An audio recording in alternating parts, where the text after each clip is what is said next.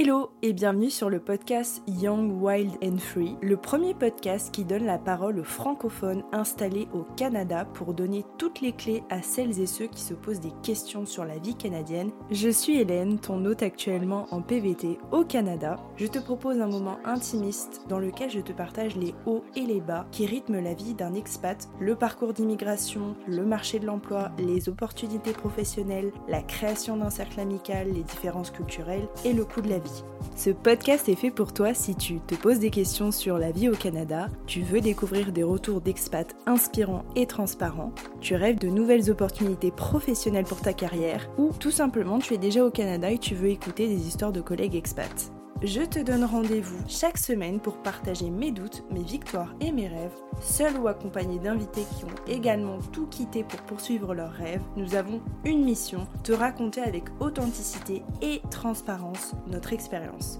Bonne écoute Aujourd'hui, on papote avec Félix qui vit dans la région de Montréal depuis 5 ans et qui va nous raconter son parcours d'immigration depuis 2018 en passant par un petit virus qui s'appelle le Covid. Félix va nous partager comment il s'est adapté et euh, l'impact que ça a eu sur ses activités professionnelles. Salut Félix Salut Hélène Est-ce que tu peux commencer par te présenter?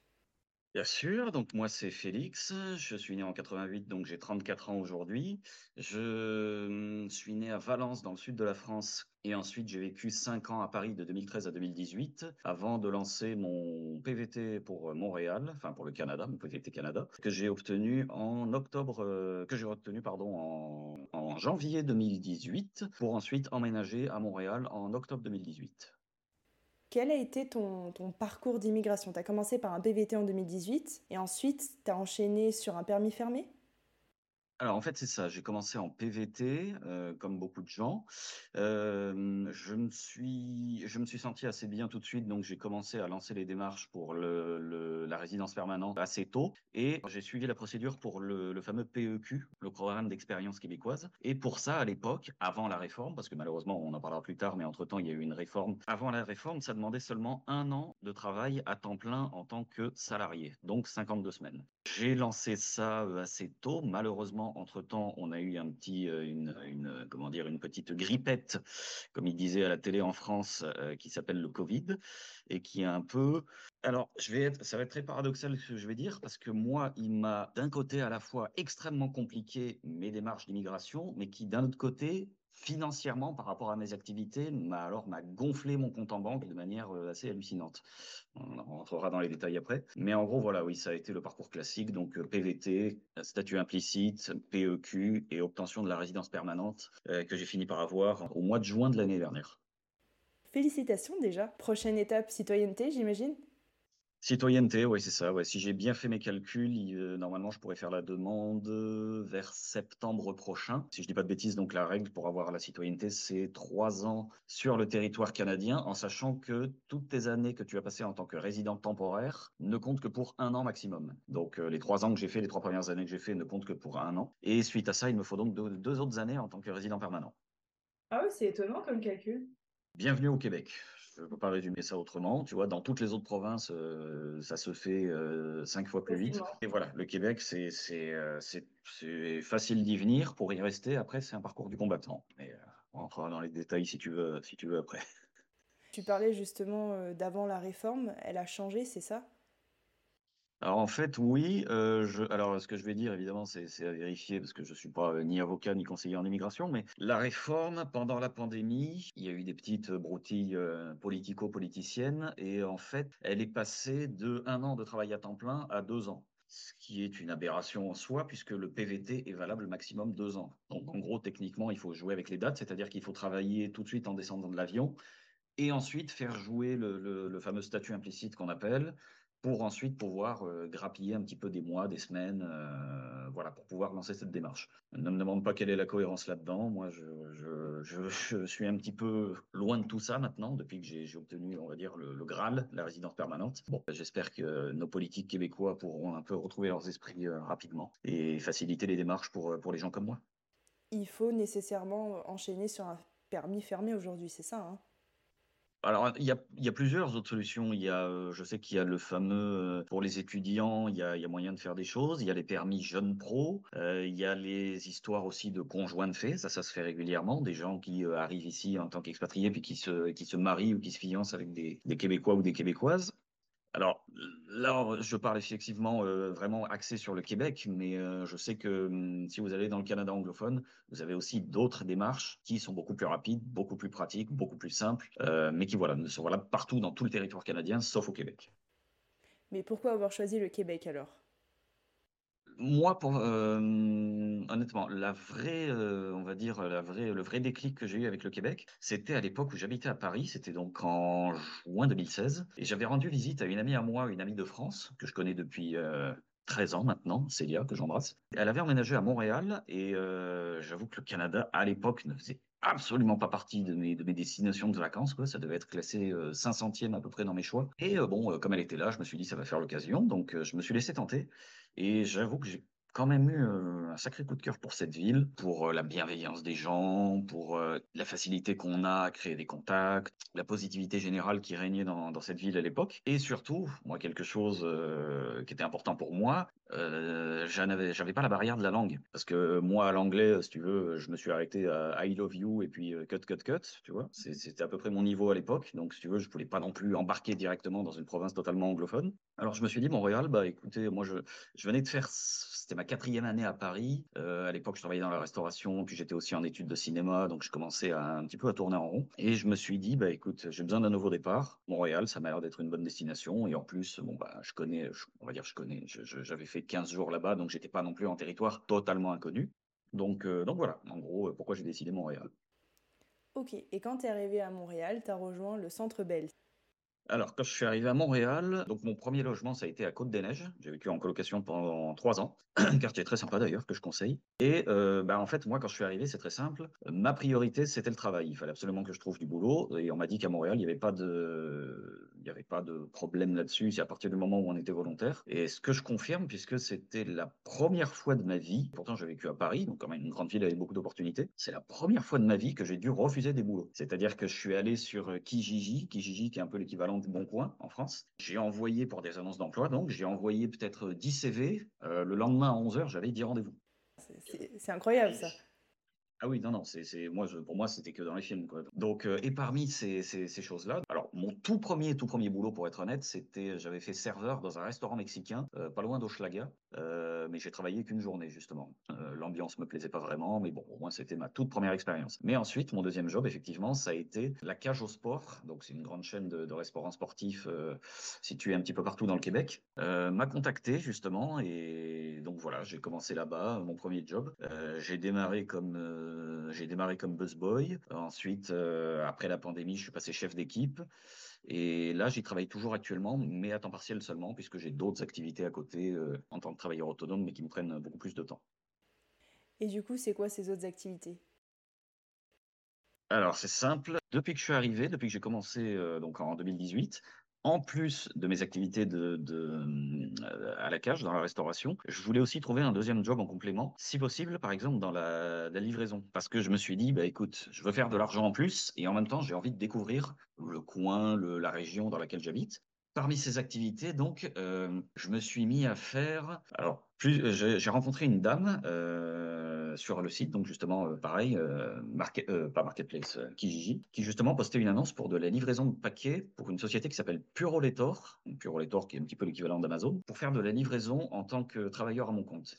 Cette dame, elle est responsable d'une agence de placement où en gros elle place ses chauffeurs dans différentes structures et elle leur fournit des missions pour, euh, ça peut être n'importe quoi, ça peut être Amazon, ça peut être Globex, ça peut être euh, le courrier interne. Bon. Et il se trouve qu'avec nous, le, ça a filé tout de suite. On a toujours eu un, bon contact et puis comme elle a vu que j'étais motivé, elle s'est mise à me mettre sur énormément de missions différentes. Et en fait, ce qui fait que euh, je suis arrivé, donc j'ai dit en octobre, et au mois de janvier-février, je me suis retourné, je me suis retrouvé à alterner deux, voire trois, voire quatre jobs des fois dans la même journée. Ah ouais. Euh, ouais. Ouais, c'est assez intense. Ouais. C'est-à-dire que je faisais euh, le matin, je me levais à 5 heures et je faisais de la livraison de vaccins euh, dans les écoles.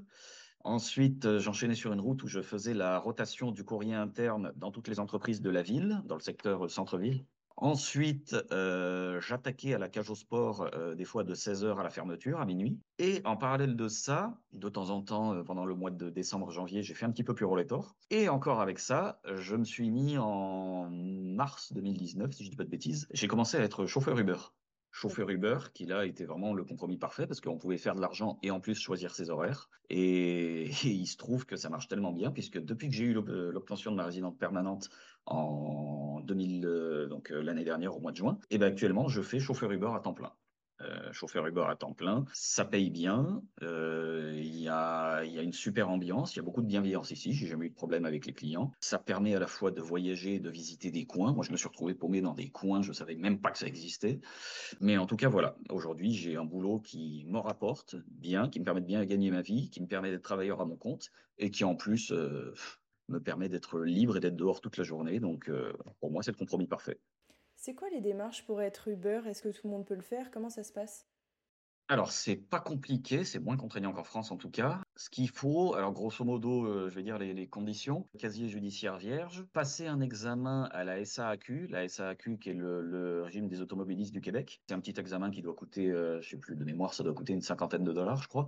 C'est un petit peu comme l'équivalent du, du code qu'on a en France, du code de la route, mais plus orienté taxi. Donc c'est avec des diapositives sur un ordinateur, il faut répondre à des questions. Suite à ça, il faut faire une formation en ligne avec Uber cette fois-ci. Donc il faut se connecter, il faut faire ça en ligne et ça prend à peu près 2-3 heures. Et ensuite, pour les conditions, euh, un véhicule de moins de 9 ans, minimum 4 portes, pas de véhicule accidenté et une inspection mécanique euh, qui est à faire dans des garages certifiés. Et puis une fois qu'on a tout ça, ben, on peut se lancer. Moi, je précise que je ne fais pas Uber Eats, je ne fais pas la nourriture, je fais uniquement taxi. Et après, tu choisis tes courses un peu comme, euh, comme tu veux, tu t'organises comme tu veux.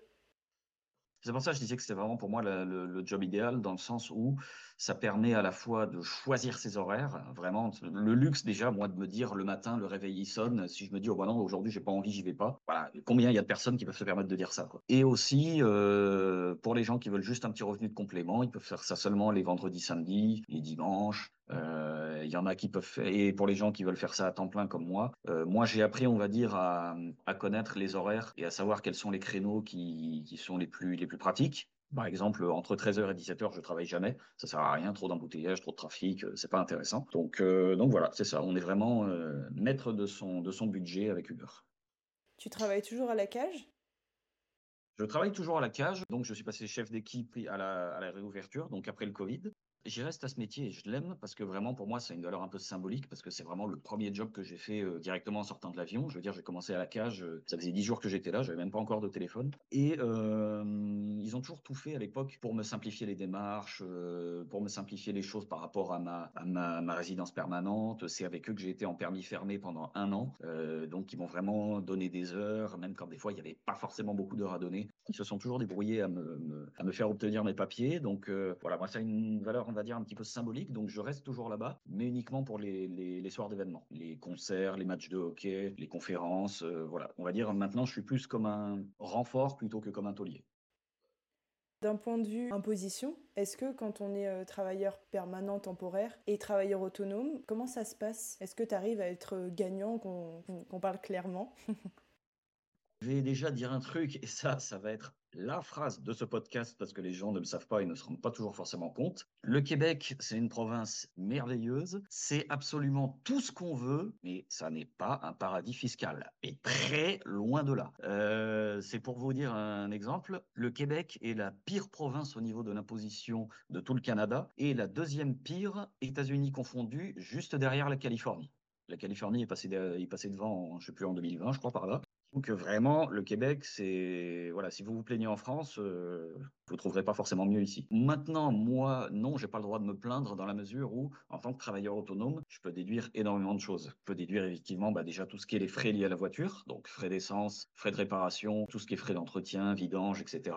Assurance euh, auto. Ensuite, tous les frais généraux, comme par exemple les téléphones. Je viens de m'acheter le dernier Samsung, mais euh, on va passer aux impôts justement parce que c'est un outil de travail. Je suis quasiment tout le temps sur mon téléphone. Tout ce qui est forfait de forfait donc de téléphone. Euh, si si en plus vous travaillez euh, vous avez une profession qui nécessite une sorte de, comment dire, si vous, êtes par exemple travailleur autonome et que vous êtes souvent chez vous, vous pouvez réussir à déduire une partie de votre loyer aussi. Parce que chez vous peut être considéré comme un bureau. Ça, c'est intéressant à savoir. Euh, je peux déduire aussi euh, bah, pas, mal de, restaurants, pas mal de tickets repas, puisque justement, ça m'amène à manger souvent sur la route. Des fois, quand je me retrouve loin de chez moi, forcément, bah, j'ai pas forcément le temps de rentrer pour le, pour le souper. Donc voilà, j'ai énormément de choses à, déduire. Pour donner une idée, l'année de la pandémie, par exemple, j'avais gagné 72 000 dollars et avec toutes les déductions aux impôts, je n'ai déclaré que 50 000. Ah ouais donc j'ai été imposé sur 50 000 alors que j'en ai gagné 72 euh, 000. Donc c'est quand même pas négligeable. Conseil aussi que je donne aussi aux gens. Alors oui, apprenez à faire vos impôts, apprenez euh, à savoir comment fonctionne le système, mais surtout si vous avez le moindre doute et si vous avez une, une comment dire comme moi une situation un petit peu compliquée parce que moi quand j'ai démarré j'étais à la fois salarié et travailleur autonome, donc euh, c'était un petit peu délicat. Prenez-vous un comptable. Prenez-vous un comptable. c'est pas, je veux dire, on n'est pas comme en France où le comptable c'est un truc de riche et tout. Non non. Au Québec tout le monde comptable. T'en as toujours un, toi, d'ailleurs? J'en ai toujours un, j'ai le même depuis trois ans, euh, qui est génial, qui me fait des miracles chaque année. Alors, il est débordé, débordé, mais je sais que nous, comme on s'entend bien et qu'en plus, je lui conseille souvent des gens, il me fait passer sans rendez-vous, euh, des fois, il me fait passer entre deux clients, il me fait mon truc. Donc, euh, non, vraiment, lui, j'ai trouvé la, j'ai trouvé la perle rare. Ça fait partie du, ça fait partie de ce que j'appelle de mon top 3, de mes trois fantastiques que j'ai trouvé ici au Canada. Le comptable, l'avocat en immigration et le garagiste. J'ai, eu des galères un petit peu avec les trois, mais finalement, j'ai trouvé les trois, les trois fétiches que ouais, ouais, ça y est, c'est parfait. Génial. On dit que dans les restaurants, dans les hôtels, il faut donner des tips. Est-ce que du coup, avec Uber, c'est la norme aussi ou pas forcément? Euh, alors la norme, euh, je reçois pas mal de tips, oui. Après, euh, après ça dépend aussi de la mentalité de chacun. Hein, je veux dire, il y en a beaucoup. Les Québécois en général tipsent bien, les Français très peu, mais en général, oui, les les, les Nord-Américains tipsent bien. Et surtout, il y a des fois aussi des trucs un petit peu inattendus. C'est-à-dire des fois vous avez des cadeaux. moi l'autre jour, là, j'ai amené un type, type très sympa d'ailleurs, là, un, Marocain qui venait justement d'arriver de, Marrakech. Euh, connaissait personne et tout, machin. On a bien discuté. Euh, moi, j'avais déjà visité Marrakech il y a quelques années, donc on a discuté un peu de, la ville. Et au moment de partir, il me dit ah désolé, j'ai pas de tips et machin et tout. Euh, mais tiens, attends, j'ai un truc pour toi et tout. Et il m'a donné il m'a donné une bouteille d'alcool de, de je sais pas quoi, de son pays et tout. Enfin, c'était super sympa. Quoi. Une fois, j'ai eu aussi, j'ai eu aussi, je, me suis toujours dit qu'un jour, il faudrait que j'écrive un bouquin pour raconter un petit peu tous les différents profils que j'ai eu comme client, parce que franchement, il y, a, il y a de quoi faire, il y a de quoi faire une encyclopédie. Une fois, je me souviens, j'avais eu, je ne sais pas qui c'était, ça devait être des hommes d'affaires, ça devait être peut-être des hommes politiques, j'en sais rien. Mais une fois, je recevais une commande, c'était pour un, monsieur, c'était un prénom russe. Et j'arrive dans le quartier, euh, c'était vers, euh, vers Côte-des-Neiges d'ailleurs. Et quand j'arrive, je vois euh, trois espèces de, bagnoles de sécurité avec 18 gardes du corps et un type, un vieux monsieur qui devait avoir 80 ans, qui était escorté jusque dans ma voiture. C'est assis au milieu avec deux gardes du corps à l'arrière, un garde du corps devant. Et bon, moi je me dis, ok, ça doit être une personne un peu importante et tout. Et les mecs, alors, une fois dans la voiture, on commence le trajet et les types, mais super sympas. Ils m'ont expliqué, il y en avait un qui parlait un petit peu français, donc ils m'ont expliqué qu'effectivement le monsieur était quelqu'un assez connu. J'ai pas trop compris par contre si c'était vraiment du côté politique ou journaliste. Enfin bon, c'était quelqu'un apparemment d'assez connu en Russie. Et ils avaient eu des, galères avec leur chauffeur, donc c'est pour ça qu'ils ont dû appeler un Uber. Mais bon, comme c'était une personne importante, ils ont dû le faire escorter quand même. Et les types, au final, étaient très sympas. Et en partant, ils m'ont offert un sac, une espèce de sachet souvenir avec dedans, il y avait une bouteille d'alcool russe, il y avait des bonbons russes, il y avait des épices russes, il y avait des. Enfin, ah ouais, j'adore. C'est super sympa. Ouais, Je, me suis dit, euh, putain, j'avais peur pendant deux secondes d'être tombé dans une espèce de traquenard, et puis au final, euh, c'est bon. Les types étaient super sympas. Donc voilà, des anecdotes comme ça, j'en ai euh, tout à l'appel. Hein. Je pourrais en raconter des heures. Si on revient sur la cage, est-ce que tu as remarqué par rapport à la France hmm, des différences culturelles, des différences managériales, des méthodes de travail différentes? Ouais, ouais, ouais. très franchement, alors encore une fois, ce que je vais dire là, c'est évidemment prendre avec des pincettes parce que je parle de mon expérience à moi. Je fais pas de déduction globale sur sur le Canada et le Québec en général. Maintenant, moi, je suis quand même dans une place qui est vraiment marquée de l'essence québécoise. Euh, la cage, c'est vraiment quelque chose, euh, voilà, où il y a, vraiment euh, le hockey, c'est un peu comme le football chez nous en France. C'est vraiment une religion. Donc, moi, quand je suis arrivé là-bas, ce qui m'a surpris vraiment, c'est la bienveillance des gens. Les gens savaient que je venais pas d'ici. Dans, dans, ma boîte, ils aimaient bien les Français. Tout de suite, j'ai été bien accueilli. J'ai été, voilà, j'ai été, j'ai on m'a expliqué, on a pris du temps pour m'expliquer les choses. On m'a pas jeté dans le truc comme ça m'était arrivé des fois en France. J'ai eu beaucoup de, alors ça aussi, je vais dire, je vais dire quelque chose qui est, qui qui va aller en opposition totale avec la plupart des témoignages que tu as dû recevoir. Mais moi, euh, j'ai été bien accueilli et bien assimilé avec les Québécois tout de suite. C'est-à-dire que moi, mes premiers amis, ça a été les Québécois. La première personne à m'avoir invité chez lui, justement, euh, pour jouer aux cartes, bah, c'était un pote à moi, euh, Étienne, qui est aujourd'hui au Saguenay, qui est un Québécois. Le premier Noël que j'ai fêté, justement, c'était avec des Québécois. Euh, on s'était fait un petit repas à 4-5, justement. C'était pour l'ancien directeur de la cage, Phil Trottier, qui est un pote aujourd'hui et qui m'avait invité. Voilà, les premières vraies soirées que j'ai fait, les premiers vrais amis que j'ai fait, c'était avec des Québécois. Donc moi, vraiment, j'ai vraiment pas à me plaindre.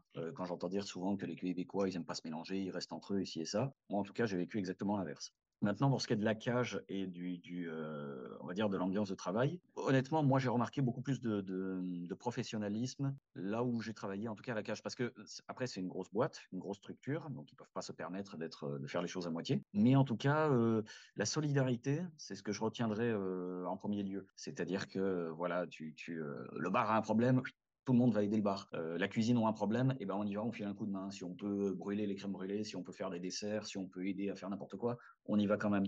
C'est le sens du, du, service pour le client, mais aussi au sein de l'équipe, en fait, c'est ça? C'est ça, c'est ça exactement. Et de toute façon, c'est vrai que si l'équipe est soudée, les clients le ressentent. Et dans tous les cas, les clients vont se sentir bien. À l'inverse, s'il y a une ambiance pourrie, tu peux être sûr que les clients vont le savoir et les clients n'auront pas envie de revenir. Moi, j'adore cette boîte et en tout cas, euh, j'aurais aimé en tout cas rencontrer un job comme ça quand j'ai démarré dans le milieu du travail euh, à 18 ans en France, honnêtement. Quel conseil tu donnerais euh, à une personne qui vient d'arriver à Montréal et qui voudrait, comme toi, multiplier les opportunités, que ce soit pour rencontrer des personnes ou pour justement se faire le plus d'argent possible? Alors, sur un ton un peu hum, sarcastique, pas sérieux, mais quand même un peu sérieux, évitez le plateau. Ah, voilà. Vous avez un PVT Canada, vous n'avez pas un PVT Plateau Mont-Royal. Ça, j'aimerais que faudrait quand même que ça soit. Euh, ça devrait être un slogan. Ah oui, non, mais oui, parce que alors moi, je ne peux plus. Là, moi, c'est le quartier que j'ai évité tout de suite. Moi, c'est simple. Dans les annonces d'emploi, je, enfin, dans les annonces de logement, moi, je, mettais de partout, sauf le plateau. Je veux dire, c'est le quartier, euh, les appartements sont pourris, sont mal isolés, hyper chers. C'est-à-dire, tu as deux épiceries bio et un coiffeur vegan, et puis alors, tu as toutes les cagoles qui se croient à Manhattan. Enfin, c'est insupportable. Moi, je ne peux pas ce truc-là. Je... D'ailleurs, quel euh, quartier tu conseilles pour s'installer en arrivant? Alors moi aujourd'hui j'habite à Brossard, donc sur la rive sud. Moi au niveau de la qualité de vie, honnêtement, j'adore, mais ah, un truc à savoir, il faut une voiture. Si vous habitez sur la rive sud, euh, dites-vous que oui, vous paierez moins cher, mais il faut quand même avoir une voiture. C'est quand même plus agréable euh, pour faire ses activités au, quotidien. Je, je, le dis en tout cas aux gens, si vous avez une voiture, si vous envisagez d'avoir une voiture et que vous vous demandez où habiter, considérez la rive sud. Honnêtement, euh, Longueuil, Brossard, Saint-Lambert, ce sont des coins vraiment agréables. Allez voir les choses par vous-même. Ça, c'est le conseil que je donne d'une manière générale, pas seulement aux gens qui sont déjà là, mais aux gens que je vois souvent sur PVTiste aussi, qui disent Ah ouais, mais j'aimerais bien Montréal, mais euh, je sais pas, euh, j'ai vu plusieurs commentaires qui m'ont euh, un peu découragé, machin. Je leur dis Arrêtez, décrochez de PVTiste, de machin, de trucs. Vous trouverez toujours des casse-couilles là qui. Allez voir les choses par vous-même. Faites les choses par vous-même. Et puis, dans le pire des cas, ça se passe mal. Bah, dites-vous que d'une part, un PVT, c'est seulement deux ans. Donc deux ans, ça passe quand même vite. Et puis surtout, il n'y a pas que Montréal sur Terre. Hein. Il y a le Canada, il y a Vancouver, il y a l'Alberta, il y a Toronto, il y a le Saguenay. Euh, voilà, il y a énormément de choses euh, à visiter en tout cas.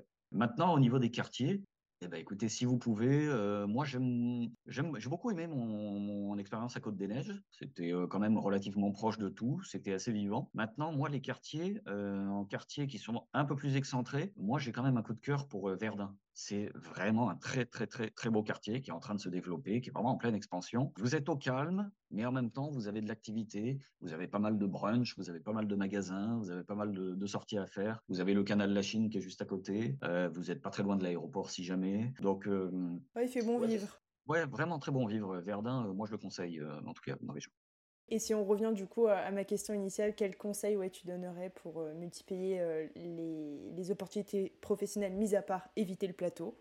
Oui, ben, opportunités professionnelles, moi je lui ai dit, euh, ce, qui est, intéressant aussi, moi ce qui m'a frappé au Québec, c'est que surtout, les plans de carrière que vous avez en France peuvent être complètement revus et remis en question une fois au Canada. moi, tu m'aurais dit en France que j'allais être chauffeur Uber, je t'aurais rigolé au nez, tout simplement parce que moi, je, à la base, je détestais conduire. C'est vraiment, euh, j'ai eu le permis en 2015 et en deux ans, j'ai dû conduire trois fois. Et encore, chaque fois, j'avais pas le choix. Et, pourtant, je suis arrivé aujourd'hui, je conduis 90 000 km par année. Donc, vraiment, vous pouvez vous découvrir des trucs. Euh, quelqu'un qui peut être euh, conseiller financier en France peut devenir agent immobilier ou serveur au Canada. Et ça ne sera pas une régression, c'est ça que je veux dire. C'est que c'est vraiment, vous pouvez vous ouvrir des, des, des voies auxquelles vous n'aurez jamais pensé. Ce que tu dis en fait, c'est qu'il n'est pas nécessaire d'avoir un bagage universitaire ou un diplôme. On, peut voilà tester plein de domaines d'activité différents et, et faire son argent comme on veut, quoi. Tu veux un scoop euh, J'ai pas mon bac, j'ai même pas mon brevet des collèges, moi. Donc, euh, si tu veux, et jamais une seule fois ici on m'a parlé de mes diplômes, jamais. Donc, euh, et pourtant j'aurais pu faire des postes. Euh, alors là, effectivement, je suis chauffeur Uber, il n'y a pas besoin de diplôme. non, ici, dites-vous que l'expérience de terrain comptera avant vos diplômes, vraiment. Sauf si vraiment vous voulez faire quelque chose de très huppé et tout. Bon, là, effectivement, il y a des écoles, mais dites-vous que le, manque de diplôme sera beaucoup moins un, un handicap au Canada qu'en France. Qu'en France, ouais. Quel conseil tu donnerais pour euh, quelqu'un qui veut venir à Montréal mais qui n'ose pas encore franchir le pas? Donc on a vu éviter le plateau, multiplier les opportunités professionnelles, aller se balader un petit peu en dehors de la ville de Montréal, euh, dans la région de Montréal pour voir un petit peu ce qui s'y fait. Quel conseil supplémentaire tu donnerais pour se familiariser directement avec la ville euh, en arrivant? Alors, si vous avez le temps, euh, parce que je sais que c'est un luxe qui est malheureusement pas donné à tout le monde, parce que quand on arrive et qu'on n'a pas de travail, ben, rapidement, on a ce qu'on appelle la pression financière, donc euh, ça, à prendre en compte. Mais une fois que vous avez un boulot et que vous êtes, euh, on va dire, à peu près bien installé. Euh, le bénévolat, c'est vraiment quelque chose où vous pouvez créer des liens assez facilement et, assez rapidement parce que des fois sur des missions, bah, des fois vous croisez les mêmes personnes. Euh, vous êtes là souvent pour les, pour les mêmes raisons, hein, c'est-à-dire euh, aider notre prochain. Vous avez bah, beaucoup de Québécois qui font ça et de tous les âges. C'est-à-dire qu'à la fin, vous pouvez vous retrouver pour un repas. L'âge, ça va de, de, 19 ans à 55 ans, tu vois. Donc, et vraiment, on s'en fout, quoi. À ce, moment-là, il n'y a, pas de, a pas de limite. Donc, bénévolat, ça peut être une option. Il y a beaucoup aussi pour ceux qui aiment l'artistique, euh, euh, moi je dis ça, ça m'a intéressé parce qu'en France j'étais acteur aussi parmi mes activités. Il y a beaucoup de, spectacles d'improvisation, de stand-up, d'humoristes. Ça, vous pouvez y aller parce que c'est un bon moyen aussi de, faire des rencontres. Et puis euh, souvent, vous pouvez regarder sur divers groupes Facebook. Je les connais pas par cœur, mais je sais qu'il y a des fois sorties entre amis à Montréal, sorties à Montréal, etc. Je connais pas les, noms, vous pouvez chercher ça. C'est un petit peu l'équivalent de, hum, ceux qui ont connu à l'époque, je sais pas si ça existe encore, le On va sortir en France. Oui,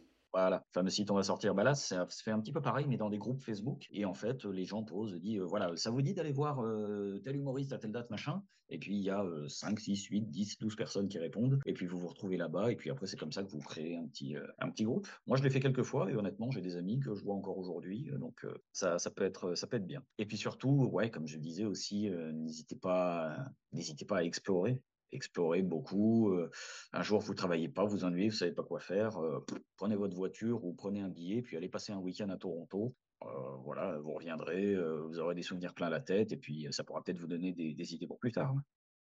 Je reviens en arrière. Tout à l'heure, tu as dit que tu avais été acteur en France. Est-ce que tu as pu en, faire un petit peu à Montréal? Je sais que des fois, il y a des films justement qui sont tournés là-bas. Ouais, alors non, parce que tout simplement, donc moi mon parcours en France c'était simple, c'est-à-dire que je suis monté à Paris pour ça à la base. mon premier truc ça a été dans le doublage. J'avais fait une formation que j'avais travaillé un petit peu, j'avais essayé de travailler un petit peu là-dedans. Et ensuite je suis passé par le circuit classique, donc j'ai fait théâtre beaucoup. Après j'ai fait une année en école professionnelle dans le 13e, plus après une année en école de cinéma. Et au final aujourd'hui, bah, j'ai j'ai tourné en total dans huit courts métrages. J'en ai réalisé un. j'ai joué dans un film qui est sorti au cinéma aussi. Euh, donc voilà, je commençais à avoir un petit, un petit CV. Et par contre, à Montréal, alors j'ai essayé au début. Le problème, c'est que moi, ma priorité de toutes les priorités, ça a été vraiment le, la résidence permanente. Et pour ça, malheureusement, bah, tout ce qui est acting et tout ça, ça, ça compte pas. Quoi. Pour eux, c'est que du loisir. Donc euh, maintenant que j'ai ma résidence permanente, je commence un petit peu à regarder ce qui se fait éventuellement. Et voilà, mais c'est vrai que c'est un petit peu moins une passion qu'avant. Euh, on va dire que je suis, je suis, bon, je suis un petit peu passé à autre chose. Mais je continue de regarder un petit peu ce qui se fait. Mais oui, effectivement, il y a beaucoup de films qui sont tournés à Montréal. De mémoire, je crois qu'il y a le dernier Scream, le Scream 6, qui a été tourné intégralement à Montréal. Oui, c'est vrai, parce que je crois qu'il se passe à New York dans, dans, le film, mais ça a été tourné à Montréal. C'est ça, il était passé à New York, et euh, oui, à mon avis, je ne sais pas où ils ont fait ça, mais je sais qu'au centre-ville, bon, bah, tu sais, quand tu. Avec un bon angle de caméra et un peu de retouche photo, tu peux arriver à faire passer ça pour New York. c'est quoi la suite de tes projets au, Canada, du coup? Suite à INT euh, Est-ce que tu as des voyages de prévus euh, Alors, euh, citoyenneté, ça c'était la première des choses. C'est pour ça que pour l'instant, je vais rester au Québec euh, de manière formelle pendant les deux, trois prochaines années. Après, euh, je continue mes activités en Uber parce que ça, paye toujours bien pour l'instant. Et puis ça me permet d'avoir une certaine liberté. Maintenant, moi, il y a aussi autre chose qui commence à prendre un peu de place dans ma vie et dans mon esprit, c'est le poker. Parce que je suis joueur de poker et pour moi, c'était un loisir au départ. Et puis là, ça commence à devenir de plus en plus une passion. Et en fait, je commence tout doucement à regarder un petit peu les différentes méthodes pour essayer de monter en niveau et essayer de passer, pourquoi pas professionnel, mais au moins semi-pro. Euh, et pour ça, par exemple, parmi mes, projets d'ici deux ans, j'envisage de me monter une petite euh, bankroll, une petite réserve d'argent, et de partir euh, à Las Vegas pendant un mois complet et de me mettre au poker de manière sérieuse et professionnelle. C'est-à-dire à faire des tournois à plus de 5000 dollars, des tournois qui durent plusieurs jours, et à me créer, et à me, créer des petits gains par rapport à ça. Donc ça, je sais que ça demande beaucoup d'investissement et surtout beaucoup d'organisation, parce que les joueurs pros, ben, ils ont un coach sportif, un nutritionniste, un coach mental. Ah ouais Oui, oui, non, c'est un, c'est un on n'en parle pas, mais c'est un sport de haut niveau, euh, le poker. Je veux dire, tu sais, quand tu dois rester assis 15 heures d'affilée à réfléchir, à faire des calculs, bon, bah oui, tu as le nutritionniste qui te dit, bah, comme tu vas rester souvent assis, il vaut mieux que tu manges plutôt ça plutôt que ça. Euh, il vaut mieux que tu dormes tant d'heures euh, plutôt que tant d'heures. Il faut mieux que tu te reposes de tel à tel créneau. Enfin, non, non, c'est une vraie organisation. Donc, moi, pour l'instant, je suis encore loin de ce niveau, mais on va dire, j'essaye de, de travailler, de m'améliorer. Donc, ouais, c'est ça. Je dirais que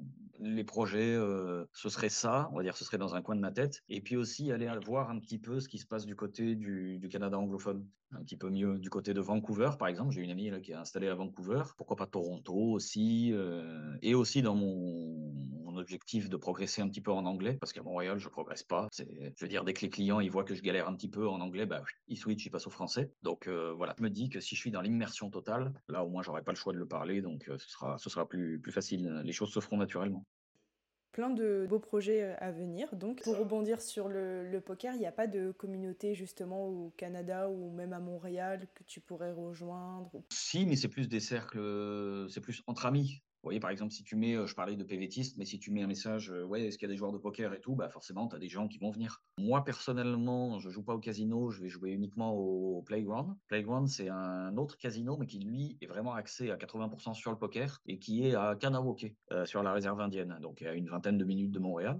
ça aussi, c'est un coin très sympa à visiter. Et voilà, moi, principalement, je vais jouer là-bas parce que c'est là où, on va dire, le niveau est, est plus élevé et puis on est vraiment qu'avec des gens qui partagent la même passion. Bah, merci du partage en tout cas. Où est-ce qu'on peut te suivre sur les réseaux sociaux? Bah, Avec plaisir. Vous pouvez me joindre donc à FlexCoper, euh, c'est mon nom sur Facebook. Euh, on peut me trouver aussi également sur Instagram. Euh, toujours pareil, même chose. Enfin, je vérifie pour être sûr, mais non, non, oui, c'est ça. Flex Cooper, c'est bon. Je reste ouvert à d'autres personnes. Bah, il y a toi qui m'as contacté, mais effectivement, euh, les autres nouveaux arrivants, n'hésitez pas. Hein. Moi, c'est avec plaisir que, je répondrai aux questions et que si je peux orienter les gens et rendre service. Euh, moi, je sais que je ne l'ai pas vraiment eu quand je suis arrivé, à part par les Québécois. Donc, euh, voilà, si, je peux le faire pour les autres, c'est avec plaisir. Génial. Merci, Félix. Merci à toi, Hélène. J'espère que cet épisode t'a plu. Ce qu'il faut retenir, premièrement, c'est que tu n'as pas besoin nécessairement de diplôme pour être légitime et pour te lancer dans un nouveau domaine d'activité, dans un nouveau secteur qui n'est initialement pas le tien. Au contraire, le PVT, l'expatriation, c'est le moment de tester d'autres jobs. Contrairement à la France où effectivement on regarde beaucoup les diplômes et encore, au Canada, on te donnera plus facilement ta chance. En fait, on va beaucoup regarder tes soft skills. Si tu es motivé, si tu sais t'adapter rapidement, si tu es respectueux et euh, si tu fais le job, quoi, concrètement. Si tu as un bon esprit d'équipe et si tu es euh, force de proposition, créatif, bon, après ça dépend de ton domaine, mais globalement, si tu as vraiment le, sens du service et l'esprit d'équipe et que tu es motivé et que tu es en demande d'évoluer, honnêtement, tu trouveras un job. Certes, au début, il faut peut-être repartir un peu en bas de l'échelle, contrairement à la France où tu, souhaiterais un certain poste par rapport à ton ancienneté et par rapport à tes années d'expérience. En arrivant au Canada, il faudra peut-être repartir un peu plus en bas de l'échelle, mais en revanche, je l'ai déjà dit lors de plusieurs épisodes, tu pourras évoluer rapidement si tu sais faire tes preuves. Deuxième chose importante, pour t'adapter rapidement, on a parlé de plusieurs exemples, dont celui du bénévolat, dont on n'avait jamais parlé jusqu'à aujourd'hui. Effectivement, le bénévolat, comme l'a dit Félix, c'est un très bon moyen de rencontrer du monde, peu importe l'âge, peu importe la situation professionnelle, peu importe le lieu d'habitation. Il y a énormément d'endroits où tu peux faire du bénévolat Et en plus, c'est extrêmement bien vu, que ce soit au niveau du CV, lors des, entrevues, par les RH. Ils aiment beaucoup les, les personnes qui s'investissent justement dans des actions de bénévolat. Et enfin, dernier conseil euh, que nous a donné Félix, si tu veux t'intégrer et t'imprégner pleinement de la vie au Canada, tu peux sortir de Montréal. T'es pas obligé de rester dans Montréal. Il y a la région de Montréal où il y a plein de villes autour qui seront en plus moins chères au niveau du, du loyer. En revanche, comme il l'a souligné, il te faudra une voiture. Tout dépendra de où tu travailles, mais une voiture, si tu bosses en dehors de Montréal, c'est non négligeable. Enfin, au niveau des quartiers, alors chacun son avis, mais euh, effectivement, les Français ont beaucoup tendance à se rendre sur le plateau parce que c'est trendy, c'est sympa, il y a beaucoup de cafés, il y a beaucoup de restos, il y a beaucoup de, bah, d'endroits sympas et même pour euh, s'y balader, c'est, très cool. En revanche, euh, bah, le fait qu'il y ait beaucoup de Français, du coup les loyers sont chers et les apparts sont certes très typiques mais mal isolés. Donc ne te focus pas à 100% sur le plateau, si c'est vraiment là où tu veux aller, bah go mais euh, il y a d'autres quartiers très sympas, comme par exemple, Félix l'a dit, Côte des Neiges, comme Verdun, qui est en effet un quartier qui vraiment se développe et qui est super sympa pour s'y balader, pour aller au resto et même pour y vivre tout court. Donc petit conseil, regarde le plateau, mais regarde aussi les autres quartiers qui ont aussi beaucoup de choses à t'offrir. Merci pour ton écoute. N'oublie pas de laisser 4 ou 5 étoiles sur Spotify ou Apple Podcasts. Abonne-toi et partage cet épisode à quelqu'un qui en aurait besoin. Reste connecté pour le prochain épisode qui sera avec Clara, qui est une créatrice de contenu qui est passée par l'entrée express. Donc ça peut t'intéresser si tu as envie de rejoindre une autre province que le Québec. Pour en savoir plus sur son parcours d'immigration, le coût de cette entrée express, les modalités et euh, savoir également comment est la vie en Ontario. À tantôt comme on dit à Montréal.